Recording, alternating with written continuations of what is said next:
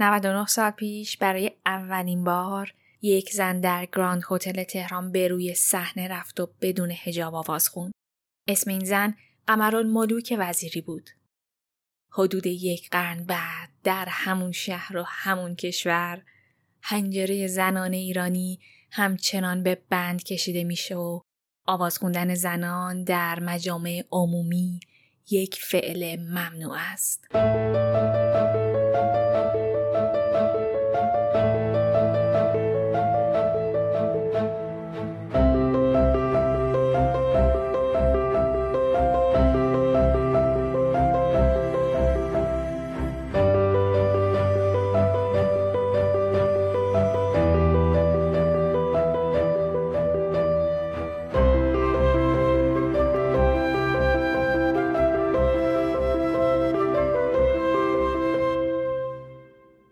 سلام من هدیه میری مقدم هستم و این قسمت 17 همه پادکست روزن هست که در بهمن ماه 1399 منتشر میشه. روزن پادکستی در مورد زنان و برابری جنسیتیه.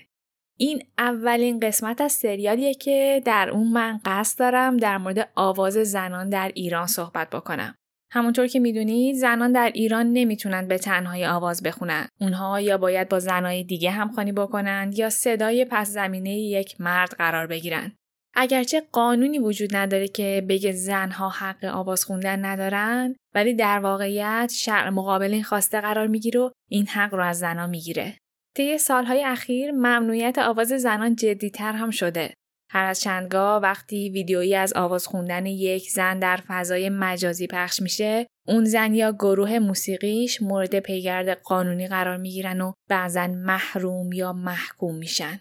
طی قسمت های آتی قراره با هم ببینیم که چطور زنها 100 سال پیش برای اولین بار تونستن در فضاهای عمومی روی صحنه برن و آواز بخونن و بعدش دست روزگار چطور گشت و گشت تا به اینجایی رسید که امروز آواز خوندن برای زنها تبدیل به یک رویای دور و گاه دست نیافتنی بشه.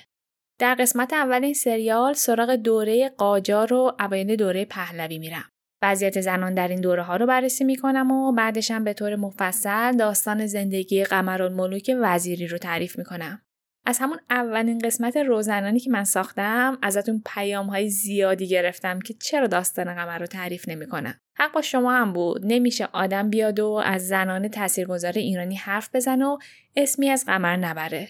حرف زدن در مورد قمر و ساختن این اپیزودها یه مقدار سخت بود اما خوشحالم که بالاخره اتفاق افتاد. قبل از اینکه این اپیزود رو شروع بکنم باید بگم من این افتخار رو داشتم که برای یک ماه مهمان مؤسسه حقوقی مطالعات زنان آزگود وابسته به دانشگاه یورک کشور کانادا باشم. باعث افتخارم بود که با مدیر این مؤسسه و دوست خوبم خانم هنگامه صابری توی این پروژه همکاری بکنم و باید بگم که تجربه خیلی شیرینی بود. حالا چه همکاری؟ این مینی سریال در مورد حق آواز زنان در ایران به صورت همزمان در سایت این مؤسسه به زبان انگلیسی منتشر میشه. لینک این وبسایت رو توی توضیحات پادکست می‌ذارم تا اگر که دوست داشتید این مقالات رو برای مخاطبان انگلیسی زبانی که می‌شناسید ارسال بکنید. این پروژه نتیجه ماها تحقیقات من در این زمینه است. به صورت کلی هم تولید هر قسمت روزن از من هفته ها وقت می‌بره. یعنی اینطوری نیستش که من یک متن یا داستان رو انتخاب و ترجمه بکنم. لازمه که ده ها و گاهی چند صد صفحه کتاب بخونم تا مطمئن بشم مطالبی که در موردشون صحبت می‌کنم کیفیت و اعتبار کافی برای ارائه در پادکست رو دارن. علت اینکه اپیزودها با تاخیر منتشر میشن هم همینه. اخیرا من تصمیم گرفتم از کمک مخاطبانم یعنی شما برای ساخت و انتشار روزم بیشتر استفاده بکنم. پس اگر که دوست دارید بهم کمک بکنید الان وقتشه. اما قبل از اون بگم که مثل همیشه مهمترین و راحتترین کمکی که می‌تونید به من بکنید اینه که روزن رو به دوستانتون معرفی بکنید یا در شبکه های اجتماعی ازش حرف بزنید تا افراد بیشتری با این پادکست آشنا بشن. اگرم که دوست داشتید می‌تونید در حد توانتون از روزن حمایت مالی بکنید. می‌تونید سراغ لینک هایی برید که در توضیحات پادکست گذاشتم. حمایت مالی برای افرادی که در ایران هستند از طریق وبسایت حامی باش انجام میشه و برای دوستان خارج از ایران از طریق PayPal. و در نهایت اگر که شما از اون دسته افرادی هستید که دوست دارید برای تولید محتوا یا گردوندن شبکه های اجتماعی روزن با من همکاری بکنید کافیه به آدرس روزن پادکست gmail.com ایمیل بزنید. خبر آخر هم این که از فصل سوم روزن یعنی از فروردین ماه 1400 کسب و کارها هم می‌تونن با روزن همکاری بکنن. حالا چه همکاری؟ قراره که در هر اپیزود از روزن من کسب و کارهای برتری رو به شما معرفی بکنم تا شما هم بشناسیدشون. اما نه هر جایی رو. این همکاری فقط و فقط مختص کسب و کارهایی هستش که یکی از این ویژگی ها رو داشته باشن. شرکت هایی که در جهت ایجاد برابری جنسیتی در محیط کار اقدامات مؤثر و مستند انجام داده باشند. جاهایی که نه در حرف بلکه در عمل هم برای زنان و مردان فرصتهای حرفه‌ای برابری ایجاد کرده باشن و طبیعتا گوناگونی یا دایورسیتی از اولویت‌های منابع انسانیشون باشه. گروه دوم کسب و کارهایی هستن که زنان در اونها نقش کلیدی دارن. مثلا در گروه بنیانگذارانشون یک زن حضور داره یا اون دسته از شرکت هایی که مدیرعامل زن یا مدیر ارشد زن دارن و از حضور زنان در این جایگاه ها حمایت می‌کنن. گروه سوم هم کسب و کارهای کوچیک و خانگی هستند که توسط زنان اداره میشن. در واقع من دوست دارم از پلتفرم پادکست برای حمایت از کسب و کارهای استفاده بکنم که به رشد زنان در جامعه کمک می‌کنن. اون دسته شرکت های برتری که در حد توانشون با تبعیض جنسیتی در محیط کار مبارزه می‌کنن. فکر می‌کنم که داستان چنین کسب و کارهایی می‌تونه برای هممون الهام بخش و جذاب باشه. پس اگر که فکر می‌کنید شما در یکی از این دسته ها قرار می‌گیرید لطفا به من ایمیل بزنید. خب بعد از این مقدمه طولانی بیاین برگردیم به حدود 100 سال پیش. اواخر دوره قاجار و اوایل پهلوی.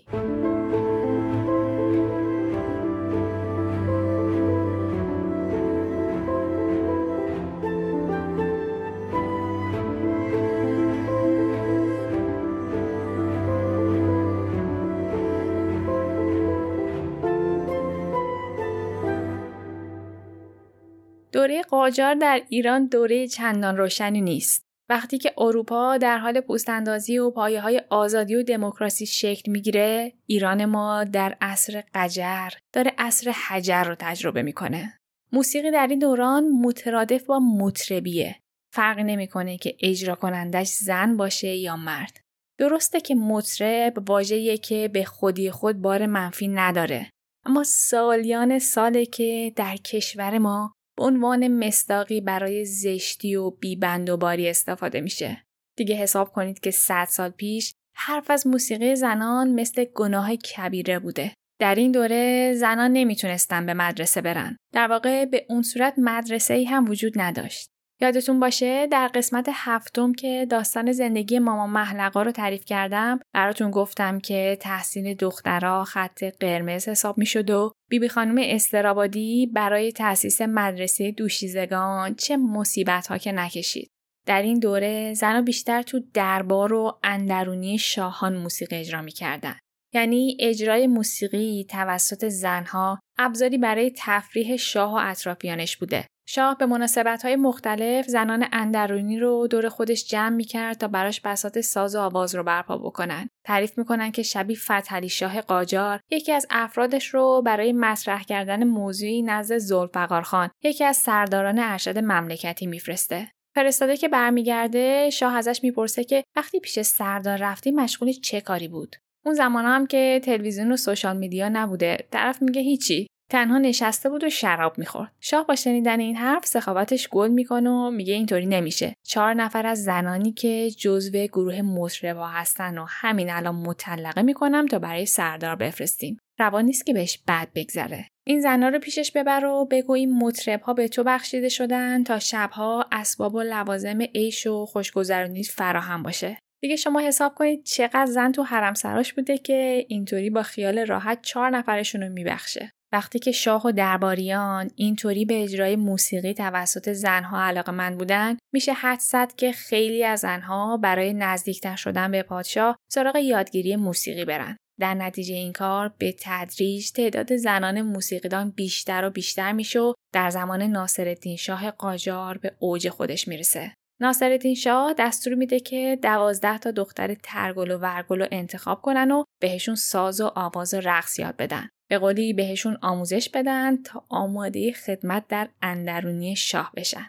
دخترها برای دو سال آموزش می‌بینن. بعد هم در یک مجلس بزم همه را دعوت می‌کنن تا مقابل شاه اجرا بکنن. در اون بین بعضی ها هم مورد نظر تب ملوکانه قرار می‌گیرن و سیغه شاه میشن. عجب عاقبت خوشی. متوجه این نگاه ابزاری که به زنها وجود داره هستید دیگه. به خاطر همین اتفاقا هم هستش که وقتی این دوران رو نگاه می‌کنیم نمی‌تونیم رد پای درستی از زنان موسیقیدان در عرصه های عمومی پیدا بکنیم. یکی از معدود اسامی بجامونده از این دوره زنی هست به اسم مرزیه. مرزیه کوتاه قد و بسیار زیبا بوده. آواز می‌خوند و رقاص خیلی خوبی هم بوده. به واسطه همین ویژگیاشم شیدا ترانه‌سرا و آهنگساز بزرگ اون دوره یک دل نه صد دل عاشقش میشه. یک شب شیدا در خونهش یک مهمونی بزرگ برپا می‌کنه و مرزیه رو هم که تازه از کربلا برگشته دعوت می‌کنه. توی مهمونی شیدا هی از مرزیه دلبری می‌کنه اما مرزیه تحویلش نمی‌گیره.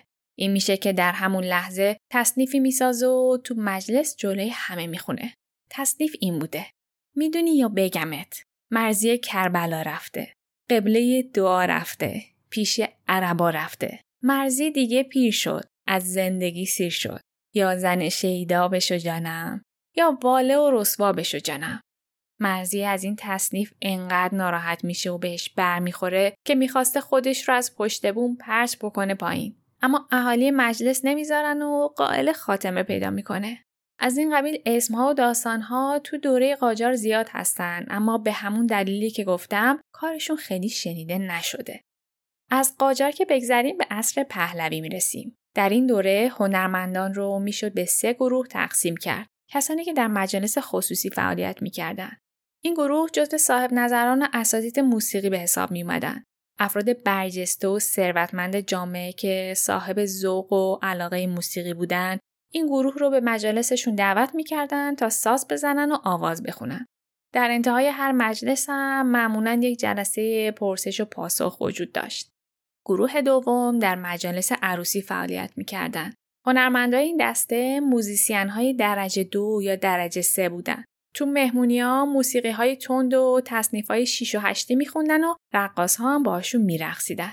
گروه سوم هم کسانی بودند که تعذیه خونی می‌کردند یا تو مراسم نظامی سرود و مارش اجرا می‌کردند. موسیقی در دوره پهلوی رو به دو تا دوره تقسیم می‌کنن. دوره قبل از رادیو و بعد از رادیو. اگر که به دوره قبل از رادیو نگاه بکنیم به شخصیتی می‌رسیم که خیلی ها اون رو بزرگترین زن در موسیقی ایرانی می‌دونن. قمرالملوک وزیری. اگر که بگم آواز زنان در ایران به صورت جدی با قمرالملوک وزیری شروع شده اقراق نکردم. قمر یکی از زنان پیشرو و ساختار شکن زمان خودش بود و دامنه تاثیرگذاریش فقط به آواز محدود نمیشه. برای محتوای این داستان من از کتاب آوای مهربانی و کتاب با ماه در آواز استفاده کردم که داستان زندگی قمر رو تعریف می‌کنن. کلی مقاله خوندم و یه سری فیلمم دیدم تا بتونم اون دوره تاریخی رو به شکل درستی درک و تعریف بکنم. با این حال یه سری جاها بین منابع اختلافاتی وجود داشت که توی متن بهشون اشاره می‌کنم. دیگه منتظرتون نمی‌ذارم. این شما و این هم داستان زندگی قمرالملوک وزیری.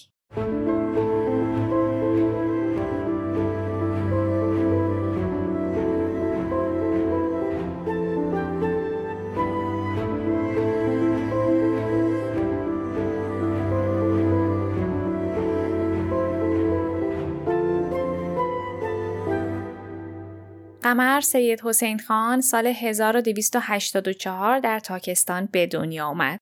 تولدش همزمان با اواخر دوره مزفردین شاه میشه.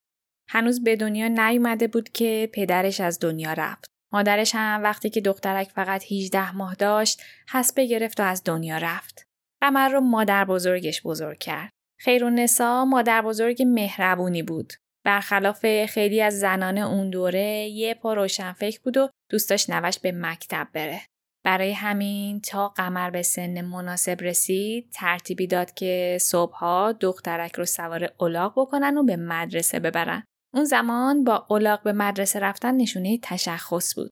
اما قمر شیطون تر از این حرفا بود. مدام از مکتب فرار می‌کرد و آخرین باری که پاشو تو مدرسه گذاشته بود به ظهر نرسیده با پیراهن پارو و چشمای پر از اشک برگشته بود خونه.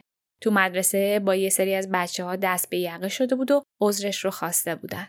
خیرونسا روزخان حرم ناصرالدین شاه بود. گاه و بیگاه و به خصوص در ایام عزاداری دعوتش می‌کردن تا برای زنها روزه بخونه. بین دربار میشناختنش و بهش احترام میذاشتن.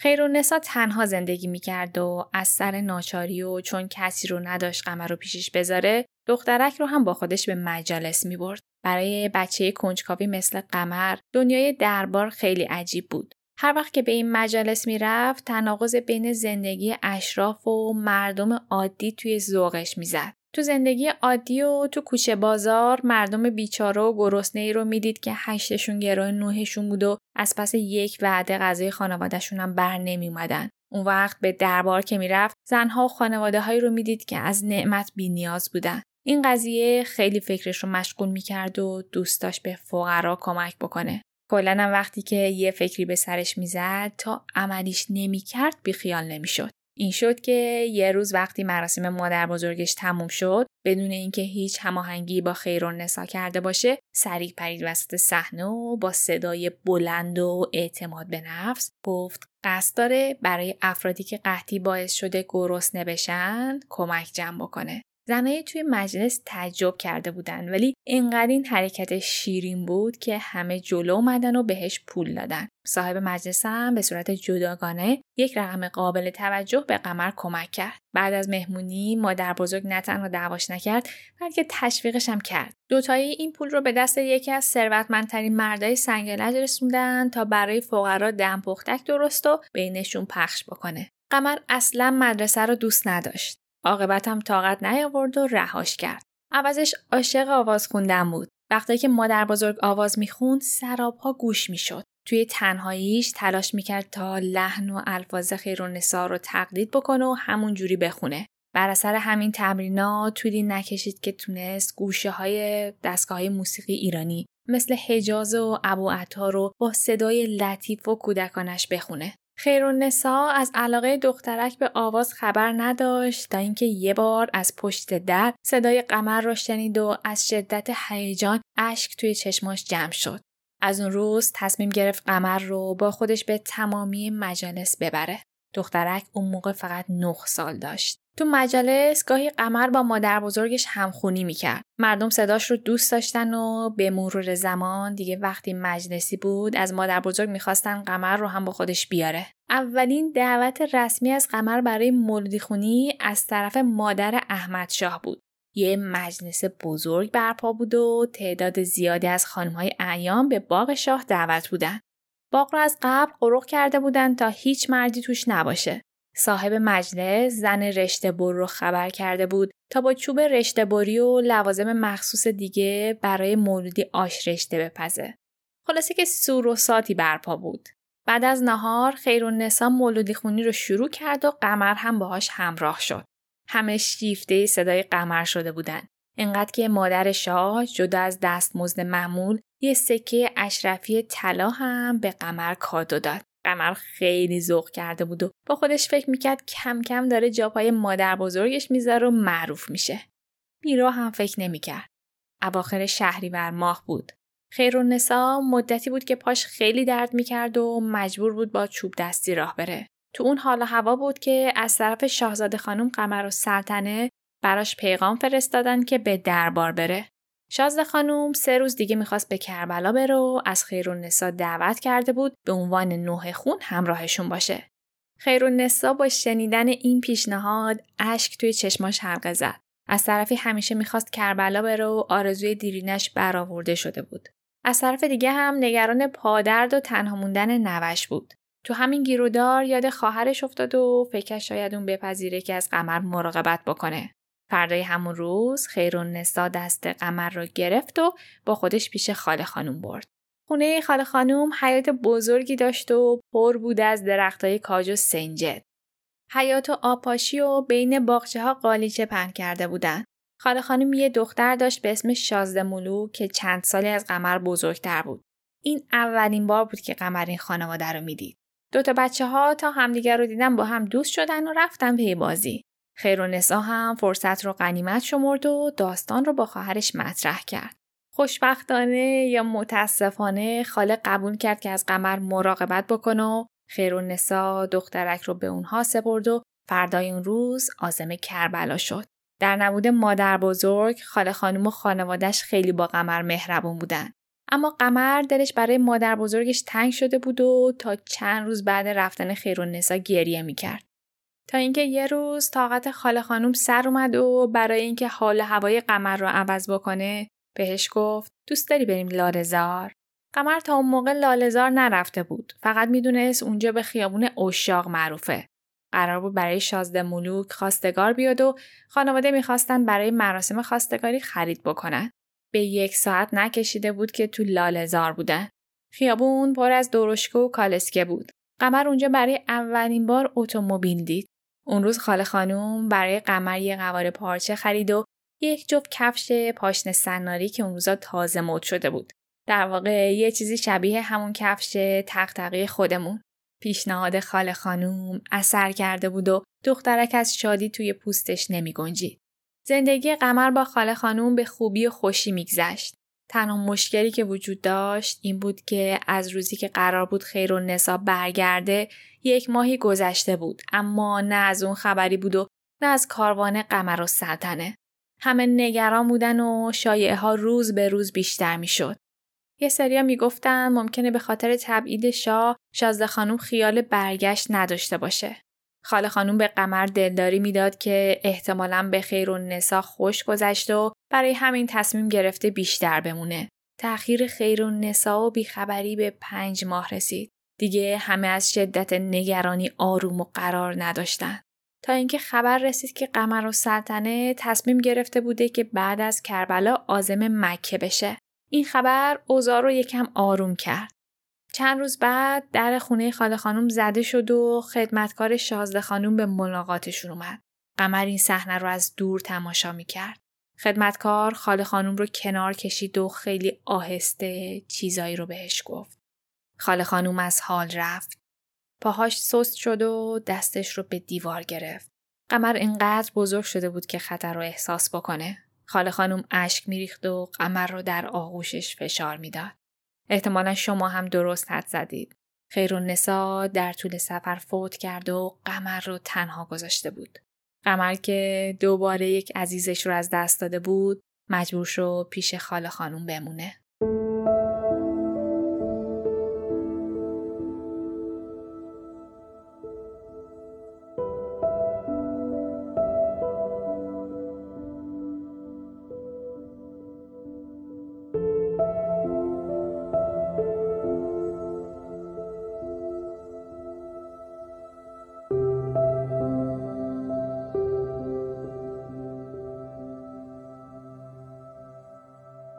مرگ خیر و نسا خواستگاری شازده ملوک رو عقب انداخت. شازده ملوک خودش خیلی دوست داشت عروس بشه و موهاش رو فر بکنه. هر وقتم که به عروسی فکر می‌کرد قند توی دلش آب می‌شد و نمی‌تونست جلوی خندش رو بگیره.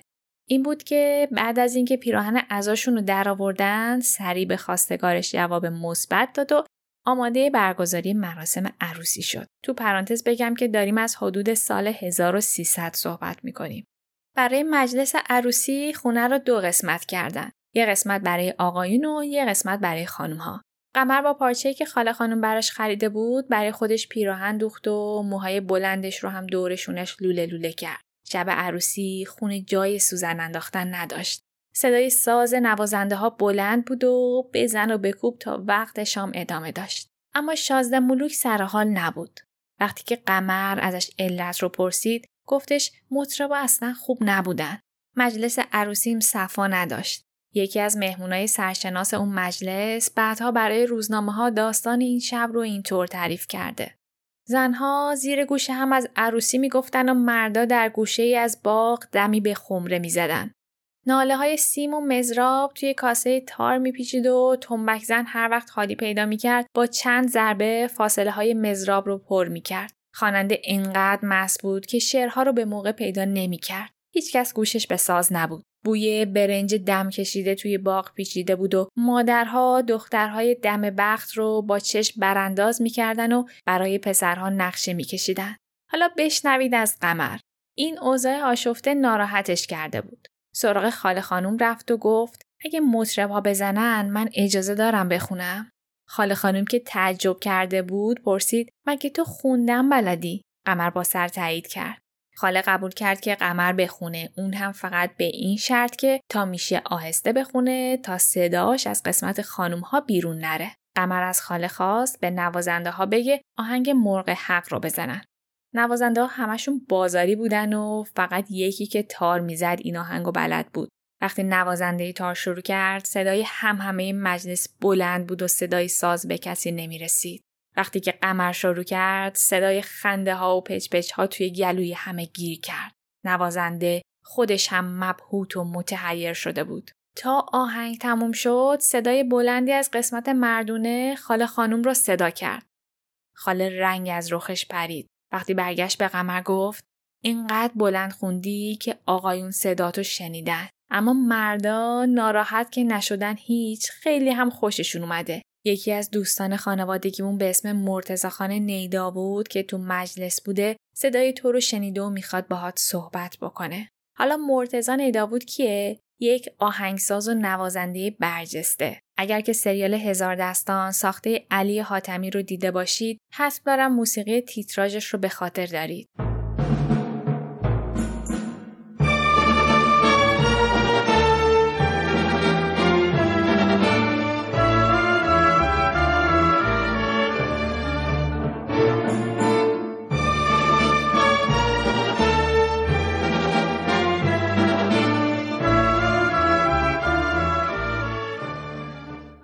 مرتزا حنانه این کار رو بر اساس یکی از قطعات استاد نیداوود ساخته.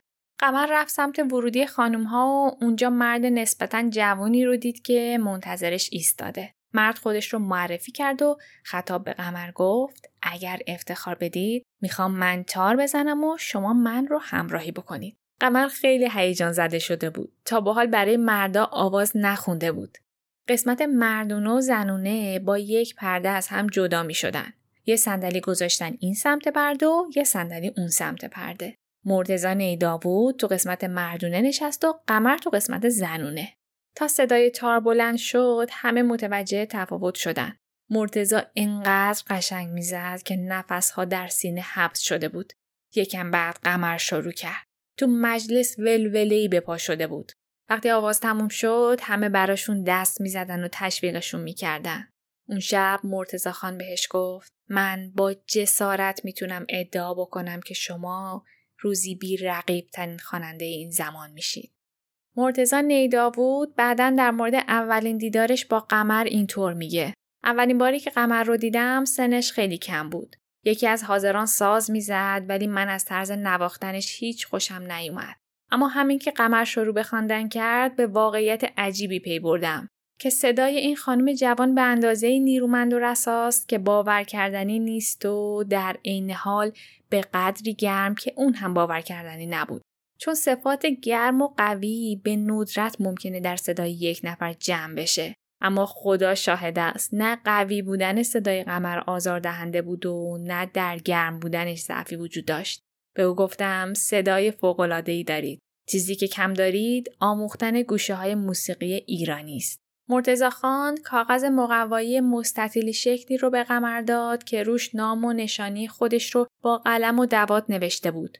گفت اگر حقیر رو قابل بدونید حاضرم در کار آواز به شما مساعدت بکنم. قمر کارت رو گرفت اما اتفاقاتی افتاد که باعث شد خیلی زود این داستان رو فراموش بکنه. چند روز بعد از عروسی شازده ملوک شوهرخاله به شکل غیرمنتظرهای فوت کرد و قمر و خانوادش دوباره عزادار شدن.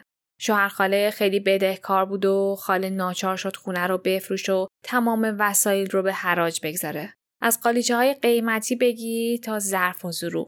اونا فقط تونستن چند تیکه لوازم ضروری رو نگه دارن. مجبور شدن از خونه بزرگ و اشرافیشون برن به دو تا اتاق کوچیک تو یک خونه اشتراکی.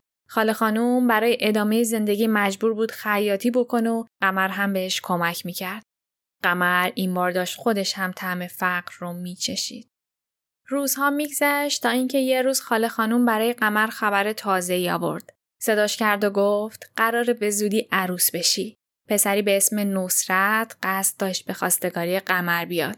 نصرت ارتشی بود و درآمد خوبی داشت. قیافش معمولی بود ولی قمر تو همون نگاه اول از نصرت متنفر شد. اما برعکسش نصرت عجیب خاطرخواه قمر شده بود. همینجا بگم که قمر جزو زنای خوش قیافه زمان خودش به حساب می اومد و نصرت جورایی حق داشت. خاله جون که از داماد خوشش اومده بود مدام میگفتش که برای دختر هیچ چیز بهتر از ازدواج نیست. بعد هم بدون اینکه نظر قمر رو بخواد برای پنجشنبه همون هفته قرار مراسم بعل برون رو گذاشت. قمر از ته دلش امیدوار بود اتفاقی بیفته و مراسم رو به هم بزنه. اما برخلاف انتظارش همه چیز خوب پیش رفت و همون شب قرار عقد و عروسی رو برای یک ماه بعد گذاشتن. شب بله برون وقتی که همه به خونه هاشون رفتن و قمر و خاله خانم تنها شدن بغز قمر شکست. به خاله گفت نه تنها آقا نصرت رو دوست نداره بلکه حتی ازش متنفره. خاله خانم ازش پرسید پس چرا زودتر نگفتی؟ قمر همونطوری که اشک میریخت گفت کسی نظر منو نپرسید. حرفش درست بود. هیچکس نظر قمر رو نپرسیده بود. خاله سخت به فکر فرو رفت. فردای اون روز پارچه و انگشتری که آقا نصرت برای قمر آورده بود رو پس فرستاد و قرار عقد رو به هم زد. به چند ساعت نکشیده بود که نصرت پیدا شد و خونه رو روی سرش گذاشت و هرچی تونست به خاله خانوم بد و بیراه گفت. این اتفاق چند بار دیگه هم تکرار شد. اینقدر آقا نصرت دم در خونهشون اومد و آبروریزی کرد که خاله و قمر مجبور شدن از اون محله اسباب کشی بکنن. دقت کنید کاری که خاله خانم کرده بود در زمان خودش خیلی مدرن به حساب می اومد. شما حساب کنید که موضوع مال حدود 100 سال پیشه که معمولا از دخترها برای ازدواج نظر نمی‌خواستند و ازدواج بیشتر قراردادی بود بین خانواده ها. سه سالی از این اتفاق گذشت. شازده ملوک برخلاف قمر از همسر شانس آورده بود. شوهرش مرد خوب و روشن فکری بود. تو خونشون شخصیت های برجسته مثل ملک و شعرهای بهار یا ابوالحسن سبا رفت آمد می‌کردن. بر حسب اتفاق یه شبی که مجلسی برپا بود و تعداد زیادی هنرمند هم دعوت بودن قمر و خاله خانوم هم اونجا حضور داشتن. اون مهمونی بعد از حدود سه سال قمر رو یاد دیدارش با مرتزا خان نیداوود انداخت و تصمیم گرفت برای یاد گرفتن آواز ایرانی پیش مرتزا خان بره. فردای همون روز قمر به ملاقات مرتزا نیداوود رفت و بهش گفت اومده تا آواز خوندن یاد بگیره. مرتزا خان ازش پرسید تصنیف مرغ سحر رو از حفظ داری؟ قمرم مثل شاگردای درس خون جواب داد که بله. شعرش مال استاد ملک و شعرهای بهاره. مرتزا خان بلند شد و تارش رو برداشت و خطاب به قمر گفت هر وقت با سر اشاره کردم شروع کنید بخوندن. اونها نه تنها اون تصنیف بلکه دو سه تا تصنیف دیگر رو هم اجرا کردن. مرتزا خان که دوباره به هیجان اومده بود به قمر گفت تا به امروز برای هیچ کسی اینطور با تمام وجود ساز نزده بودم. از همین فردا تمریناتمون رو شروع می‌کنیم. اینطوری شد که قمر تمریناتش رو با مرتزا خان شروع کرد. اون تو یاد گرفتن شعرها و نحوه تحویل دادن اونها استعداد عجیبی داشت. مرتزا خان که خودش هم ته صدای خوبی داشت اول تصنیف یا آواز رو با صدای خودش می‌خوند و جمله به جمله نکات لازم رو گوش زد می‌کرد. قمر گوش بسیار حساسی داشت و موسیقی رو خیلی خوب میشناخت. به واسطه این استعداد هم گوشه ها و ردیف های ایرانی رو خیلی زود یاد گرفت. مرتزا خان هم استادش بود و هم مشوق و حامیش. بهش راه و چاه رو یاد می‌داد و با آدم های سرشناس آشناش می‌کرد. یکی از این افراد سرشناس مرد ادیب و هنرمندی به نام آقای بهرینی بود. دیدار با این آدم مسیر زندگی قمر رو تغییر داد.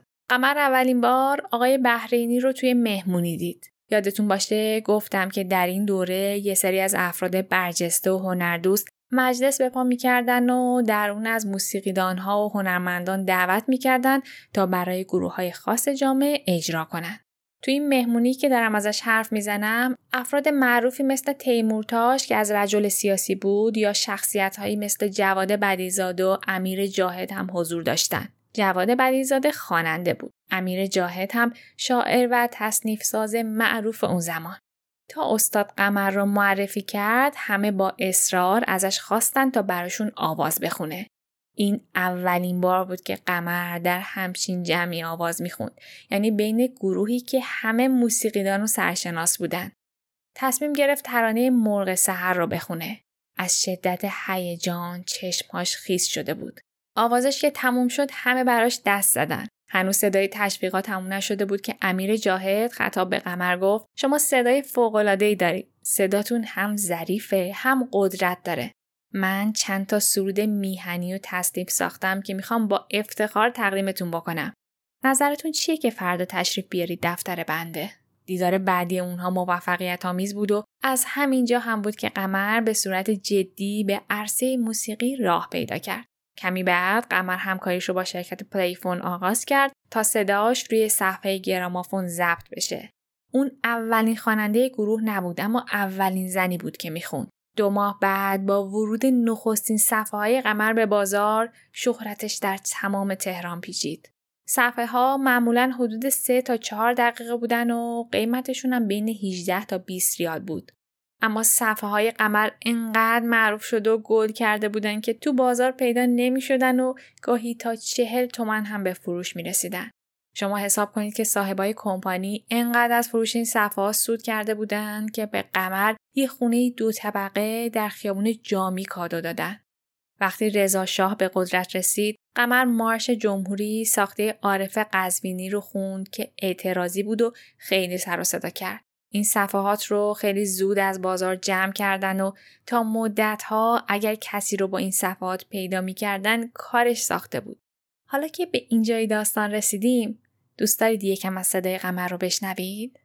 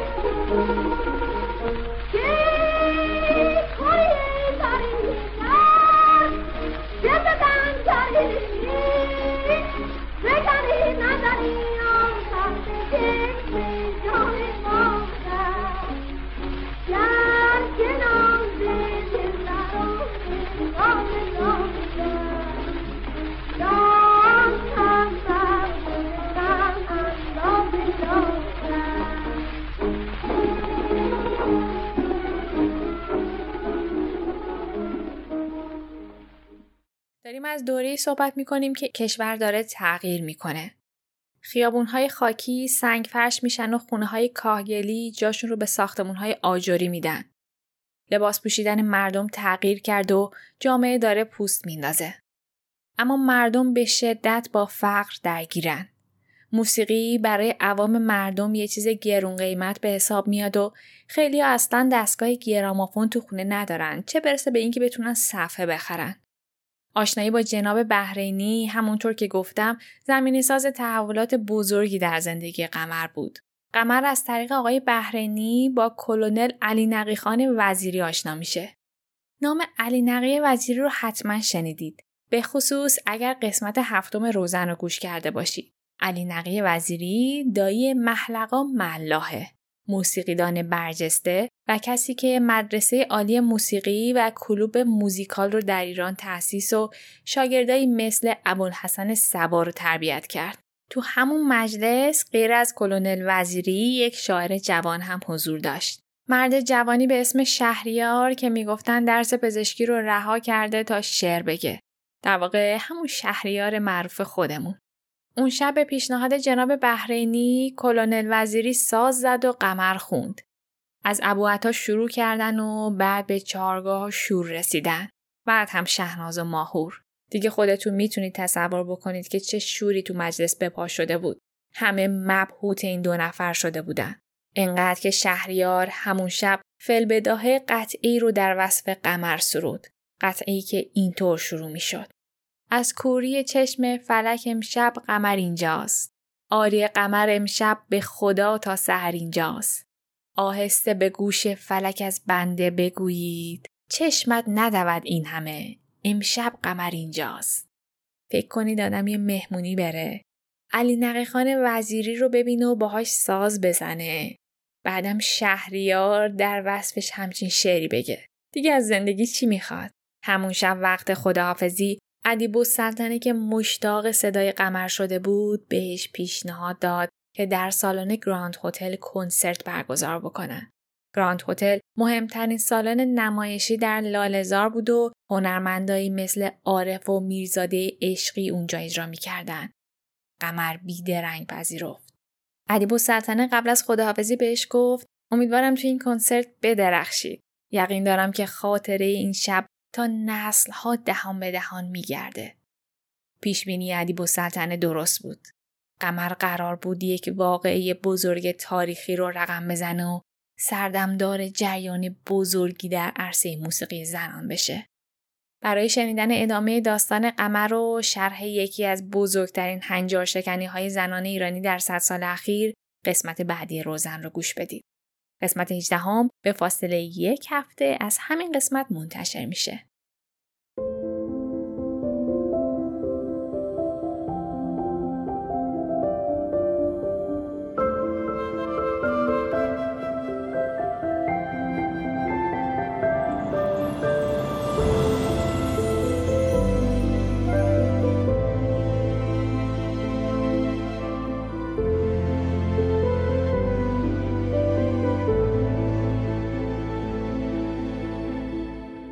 قسمت 17 همه روزم بود. ممنونم از اینکه این قسمت رو گوش دادید. موزیک های متن و موزیک ابتدا و انتهای پادکست به صورت اختصاصی برای روزن ساخته شدن و کار دوست عزیزم مسلم رسولی هستن. طراحی پوستر این مینی سریال هم کار دوست هنرمندم آزرمی دخت الهی هست. دوباره یادآوری می کنم که این اپیزودها به زبان انگلیسی در وبسایت مؤسسه زنان آزگود منتشر شد و شما می‌تونید لینک اونها رو برای دوستان انگلیسی زبانتون هم ارسال کنید. لینک مقالات در توضیحات پادکست وجود داره. دیگه حرفی باقی نمیمونه جز آرزوی سلامتی برای همه شما. تا قسمت بعدی هدیه بهمن ماه 1399